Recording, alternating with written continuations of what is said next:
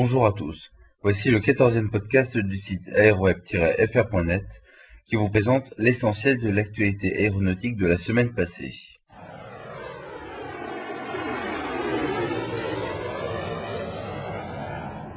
Commençons ce podcast avec tout d'abord l'Airbus A380 qui vient de terminer sa série de vols d'essai en conditions d'exploitation en se posant à Toulouse après avoir réalisé un tour du globe qui l'a fait transiter au-dessus des deux pôles.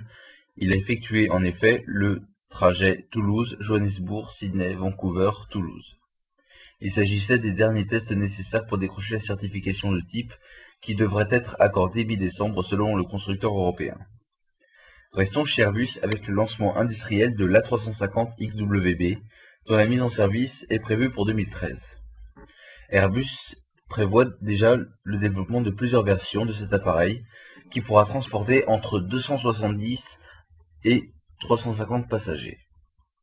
Le constructeur a annoncé par ailleurs qu'il sera construit avec des matériaux composites à base de carbone, ce qui est une première dans le civil pour ce constructeur.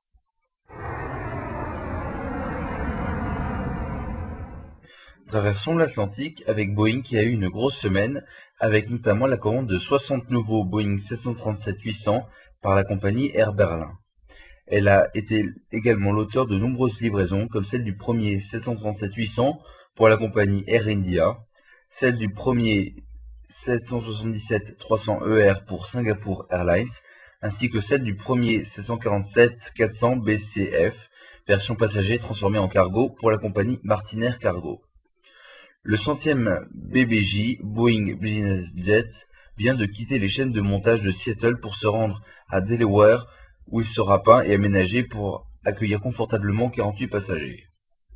Le deuxième EA-18G, une nouvelle version du FA-18 Hornet, a été livré à l'US Navy qui va rejoindre le premier appareil à Patuxent River pour y subir également des tests. Le premier C-17 destiné à l'armée australienne a été livré et les trois autres sont attendus jusqu'en 2008. Allons au Canada avec Bombardier qui a reçu de la compagnie française filiale d'Air France Britair une commande portant sur trois nouveaux CRJ-700 d'une valeur de 97 millions d'euros qui ont pour but de remplacer les CRJ-100 de la compagnie. Enfin, rendons-nous au Brésil où Embraer a reçu de la Finnair une commande supplémentaire portée sur 4 Embraer 190.